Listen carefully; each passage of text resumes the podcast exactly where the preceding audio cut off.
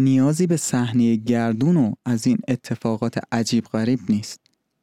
یه خودکار و کاغذ، یه صحنه با دو تا صندلی و یک میز. این همه چیزیه که نیاز داریم تا سفر قهرمان رو با در اختیار گرفتن دیالوگ به سمت هدفش نشون بدیم و این خارق‌العاده است.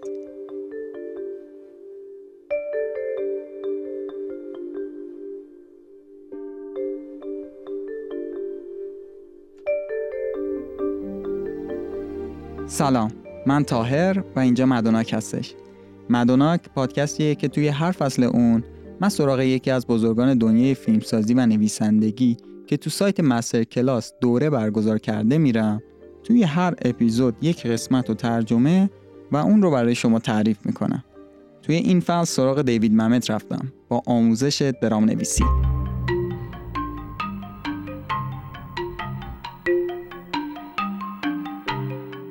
قسمت چهارم قوانین درام کار ما اینه که قصه تعریف کنیم و اون قصه یک قهرمانی داره و اون قهرمان یک خواسته و هدفی داره. قصه ما زمانی شروع میشه که یک اتفاقی رخ بده. یک اتفاقی که برهم زننده عادت باشه برهم زننده روزمره. تو پرانتز بگم رابرت مکی تو کتاب داستان میگه این برهم زننده عادت می‌تونه هم خوب باشه هم بد باشه. قهرمان می‌تونه برنده یک لاتاری بشه یا همسرشون رو ترک کنه. تو ابعاد بزرگتر هم می‌تونیم بگیم حمله آدم فضایی یا به زمین. پرانتز بسته. قصه ما قبل از این اتفاق هنوز شروع نشده. خاله مارتا میمیره و تو وصیتش گفته بین برادرزاده و خواهرزاده هام اولین نفری که برسه سر قبر من تمام اموالم مال اون میشه. داستان ما از این نقطه است که شروع میشه. و قصه زمانی تمام میشه که ما می‌فهمیم امه مارتا برای ما پولی گذاشته یا نذاشته. قصه یه خط پیشرفتی رو دنبال می‌کنه. از زمانی شروع میشه که قهرمان ما یه تلگراف دریافت می‌کنه در رابطه با امه مارتا و وصیتش. و زمانی تموم میشه که قهرمان رسیده سر قبر امه مارتا. و هر چیزی که بین این دو نقطه وجود نداره رو باید کلا کنار بذاریم از قصه. و اگه بین این پروسه قهرمانمون رو توی موقعیتی قرار دادیم که دیگه نمی‌دونستیم باهاش چیکار کنیم نمی‌دونستیم چه جوری از این شرایط اون رو خارج کنیم بدونید که به نقطه خیلی درستی رسیدید. این عالیه. چون اگر که شما نمی‌دونید که قهرمان رو از این وضعیت چجوری نجات بدید قطعا بیننده هم نمی‌دونه. و دیوید ممت میگه اینجا زمانیه که کار شما به عنوان یک نویسنده شروع شده. باید صبور باشید و دیوانوار روی متنتون کار کنید.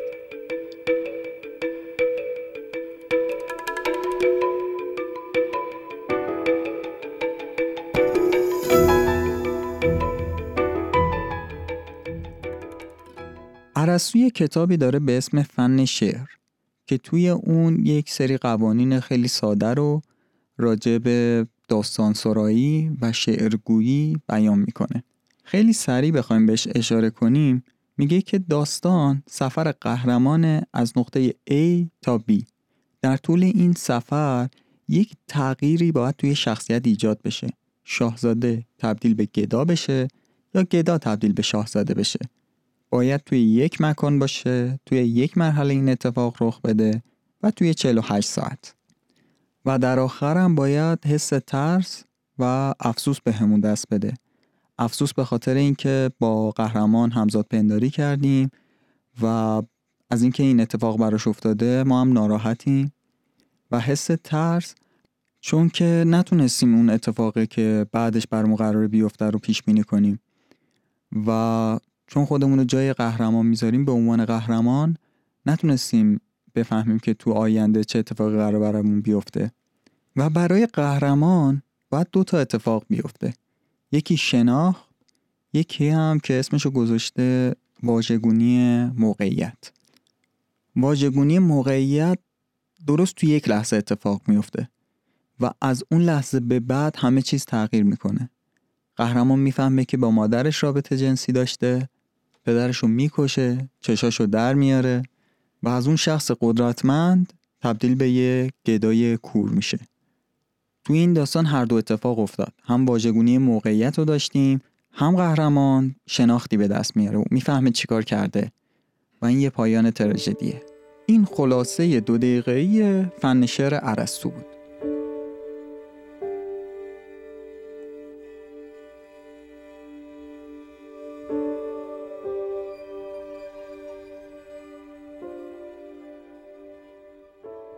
نمایشنامه باید یک آغاز، میانه و پایان داشته باشه. ژان لوک گودار کارگردان فرانسوی میگه که فیلمنامه باید آغاز، میانه، پایان داشته باشه. ولی نه الزاما به همین ترتیب. به خاطر همینه که فیلم های فرانسوی یه مقدار حوصله سربرن و حتما آخرشون می نویسن FIN که شما متوجه بشید که فیلم تموم شده. پس هر داستان نه تنها آغاز و میانه و پایان باید داشته باشه به همین ترتیب هم باید نوشته شده باشه. مثل یه جوک که آغاز و میانه و پایان داره و ترتیبش هم درست رعایت شده. شما یک مسیری رو شروع می‌کنید و به یک پایانی می‌رسید و توقف. هر داستان یک قهرمان داره که ما خودمون رو جای اون قهرمان می‌ذاریم. ما موسا رو داریم که پادشاهه. تو پرانتز بگم یهودی ها که خود دیوید ممت هم یهودی هستش به حضرت موسی میگن پادشاه موسی کینگ موزس ما اینجا از همون حضرت موسی استفاده می‌کنیم که به گوشمون آشناتره. پرانتز بسته. حضرت موسی یه جایگاهی خیلی نزدیک فرعون داشته و شاهزاده مصر بوده. بعد یک روز میگه که من دیگه نمی‌تونم این شرایط رو تحمل کنم و از اونجا می‌زنه بیرون. میگن چی شده؟ میگه که من یک نفر رو دیدم من خودم یهودی هستم یه یهودی دیگر رو دیدم که حسابی دارن کتکش می‌زنن و یک برده است. ازش پرسیدم که دوست داری برده بمونی؟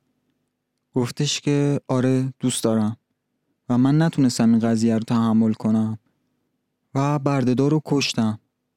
الانم می‌خوام برم تو جنگل یه خود با خودم خلوت کنم ببینم که چه اتفاقی داره میفته من, من یه یهودی هم نمی‌خوام پادشاه بشم نمی‌خوام مثل فرعون دیگه بشم.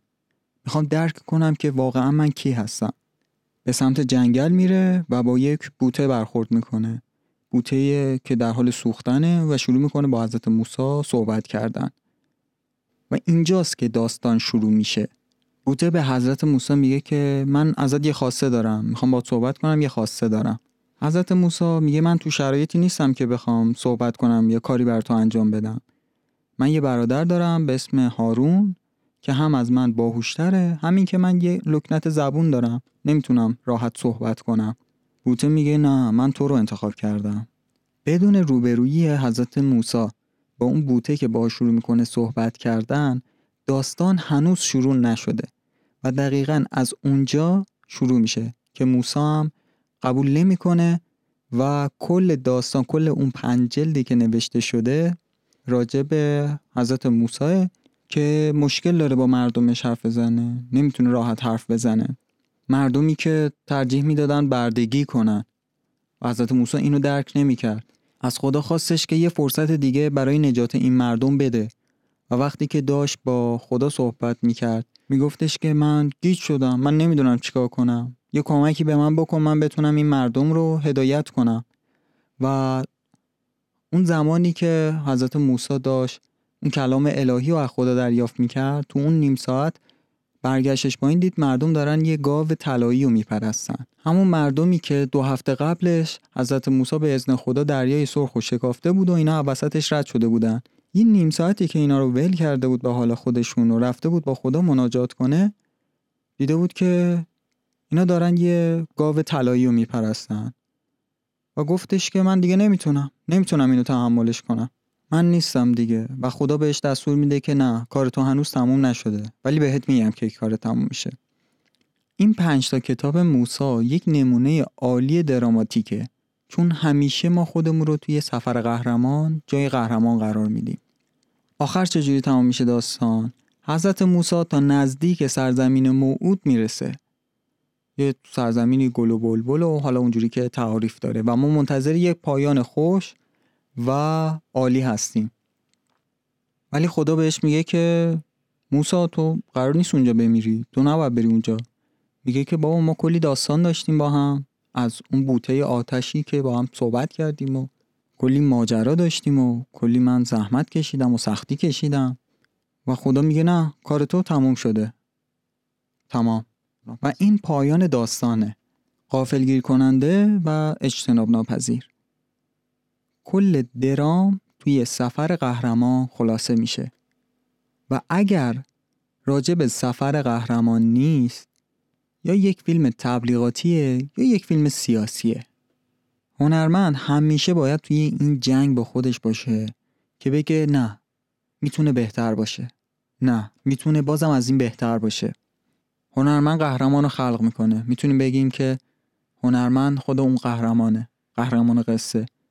و مخاطبین هم اون قهرمان قصه میشن. وقتی که چراغای سینما یا تئاتر خاموش میشن مردم شروع می‌کنن تبدیل شدن به اون قهرمان. شروع می‌کنن راهی پیدا کنن که از اون مخمسه که قهرمان توش گیر افتاده رهایی پیدا کنن.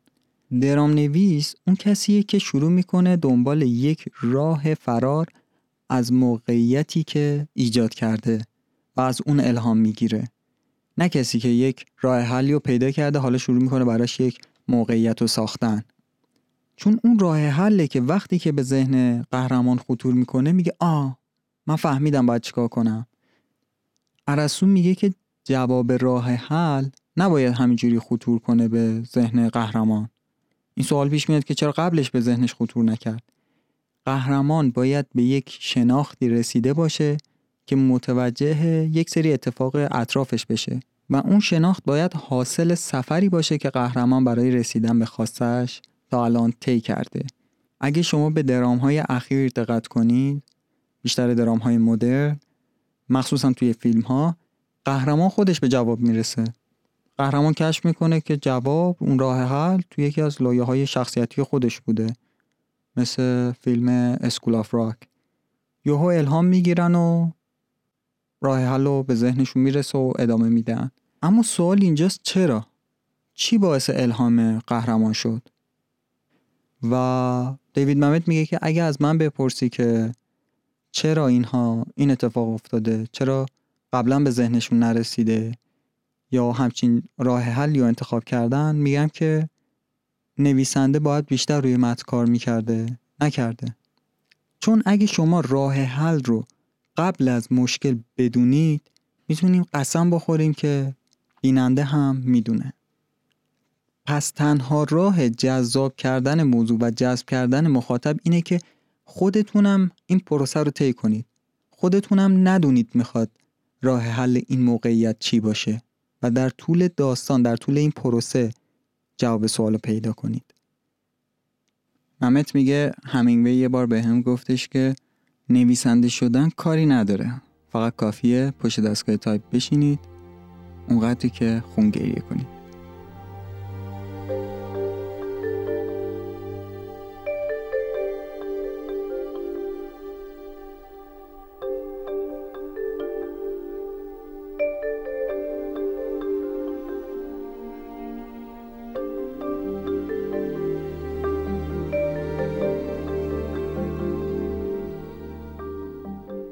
ارسطو میگه که باید بین زمان، مکان و عمل اتحاد وجود داشته باشه. قهرمان فقط باید یک کار انجام بده و اگه بیشتر از یک کار انجام میده داره قوانین ارسطو رو زیر پا می‌ذاره. باید توی یه مکان اتفاق بیفته و داستان 48 ساعت رو تعریف کنه. دیوید ممد میگه بیا خودمون رو محک بزنیم. چیزی که نیاز داریم برای قوانین ارسطو یه خودکاره، یه کاغذ، یه صحنه با یه میز و دوتا صندلی. و کاری که ما باید بکنیم اینه که بتونیم سفر قهرمان رو در خلال دیالوگ ها شکل بدیم. دیوید ممت میگه این تجربه برای من مثل اردو رفتنه مثل کمپ رفتنه. یه دونه چاقو برمیداری و یه دونه کبریت. بعد برای ده روز میری تو دل جنگل. قوانین ارسطو جزء بدوی ترین چیزهاییه که انسان تجربه کرده. این همون داستانگویی دور آتیشه. مخاطبارم دور آتیش جمع می‌کرده و ازت می‌خواستن که داستان تو بگی. دیگه نیازی به صحنه گردون و از اینجور کارا نیستش.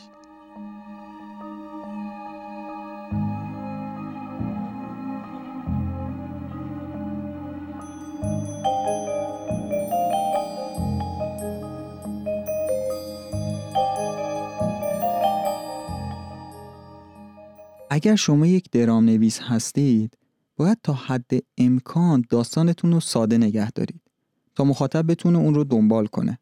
و وقتی که به سادگی داستان رو میگیم و مخاطب داره دنبال می‌کنه خیلی راحته برامون که اونها رو منحرفشون کنیم. هر موقع که داستان رو داریم برای مخاطب تعریف می‌کنیم مخاطب ذهنش یک قدم از ما جلوتره. همش در تلاش اینه که بفهمه که چه اتفاقی قرار بیفته یا اینکه میگه می‌دونم چه اتفاقی قرار بیفته. قدم بعدی شما اینه که یک اتفاق قافلگیر کننده رو براش بذاری و اجتناب ناپذیرم باید باشه این اتفاق. هر صحنه تلاش قهرمان برای حل مشکل. ولی نباید به جواب برسه. چون به جواب برسه دیگه ما نیازی نیستش که به صحنه بعدی بریم. همونجا داستانمون تموم میشه. به صحنه بعدی که وارد میشیم اطلاعات بیشتری دریافت می‌کنه قهرمان. ولی به همون اندازه هم تو دردسر بزرگتری میافته. و صحنه سوم حتی اطلاعات خیلی بیشتری رو به قهرمان میده. و همچنین به بیننده که خودش حالا جای قهرمان گذاشته. ولی از اون ورم توی دردسر بزرگتری میفته توی چاه عمیق دردسر میفته توی پرده دوم اصلا قهرمان فراموش می‌کنه که از اول چیکار می‌خواست انجام بده. هدف اولیه رو کلا فراموش می‌کنه. مثل اینکه شما اومده باشید برای خوش کردن یه باطلاقی ولی تا کمر توی اون گیر کرده باشید و تمساها دارن بهتون نزدیک میشن. اصلا فراموش می‌کنی که اومدی که باطلاق رو خوش کنی. سختترین قسمت نویسندگی نوشتن مشکلات پرده دومه. مخصوصا توی تراژدی. چون قهرمان اونجا گیر کرده و حتی نمی‌دونه که چه اتفاقایی براش افتاده که کارش به اینجا کشیده. همه اون تصوراتی که داشته همه اون کارهایی که برنامه ریزی کرده انجام بده هیچ کدوم درست از آب در نیومده و فقط اونو تو مشکلات بزرگتر انداخته. و دقیقا زمانی که دیگه دنیا براش بیمعنی میشه باید تلاش کنه که به خودش برگرد به معنای وجودی خودش برگرده و به هدفش برگرده. تا اینکه به آخر پرده دوم برسیم. و یک سری شفاف سازی ها برای قهرمان صورت بگیره و آمادش کنه برای پرده سوم. می‌تونیم بگیم درام یک نوع تمرینه برای شکست خوردن. و البته دروغ گفتن. چون اساس درام دروغ دیگه. ممت میگه من یه مدت می‌خواستم که کار خلبانی انجام بدم و رفتم پیش یکی از حرفه های این کار و آموزش دیدم دوره دیدم. میگه اون گفت بیا بذار برات شفاف سازی کنم. خیلی سادهش کنم که چیکار می‌خوایم بکنیم. میگه الان ما مثلا توی نیویورک هستیم و تو کجا می‌خوای بری؟ مثلا وگاس می‌خوای بری. بعد یه تنها کاری که باید بکنی اینه که از این نقطه شروع کنی و توی اون نقطه فرود بیا. قوانین درام دقیقا همینه. یک نقطه شروع می‌کنی و یک نقطه تموم می‌کنی. و توقف. اولش به بیننده میگی که کجا قراره بریم. همونجا هم باید ببریش. بین راهه که یک سری مسائل باید پیش بیاد. و این مسائل حالا بستگی به چی داره؟ بستگی به قدرت تخیل تو داره. و البته بستگی به میزان شجاعت تو داره. اینکه نترسی و قهرمان تو توی چالشی قرار بدی توی موقعیتی قرار بدی که هنوز راه حلی برای اومدن بیرون از اون موقعیت رو پیدا نکردی.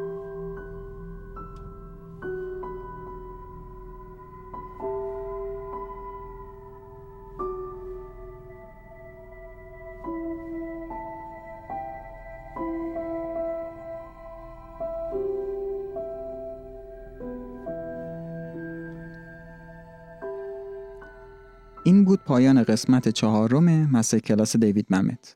قسمت بعد در ادامه این قسمت راجع به قوانین درام نویسیه. موسیقی هایی که در پاساژ پادکست پخش شد مال موسیقی متن فیلم امریکن بیوتیه به کارگردانی سم مندس. این هفته دومیه که پادکست مدوناک داره پخش میشه و قصدم اینه که بتونم هر هفته دو اپیزود تولید کنم. تولید اپیزودهای پادکست هم به شدت زمان بر و انرژی زیادی رو لازم داره. انرژی زیادی رو می‌گیره. و این انرژی ها رو من چجوری ریکاوری می‌کنم؟ با انرژی که از خود شما می‌گیرم با کامنتاتون و با اینکه دنبال می‌کنید پادکست رو و به بقیه هم پیشنهادش می‌کنید. دوام این پادکست فقط به شما بستگی داره که چقدر اونو دوست داشته باشید و به بقیه پیشنهادش بدید. من رو مفتخر می‌کنید اگر پیج اینستاگرام پادکست رو دنبال کنید و اون رو به اشتراک بذارید. آدرس پیجمونم مدوناک dot پادکسته. ممنونم که به این اپیزود تا آخرش گوش دادید و تا بعد.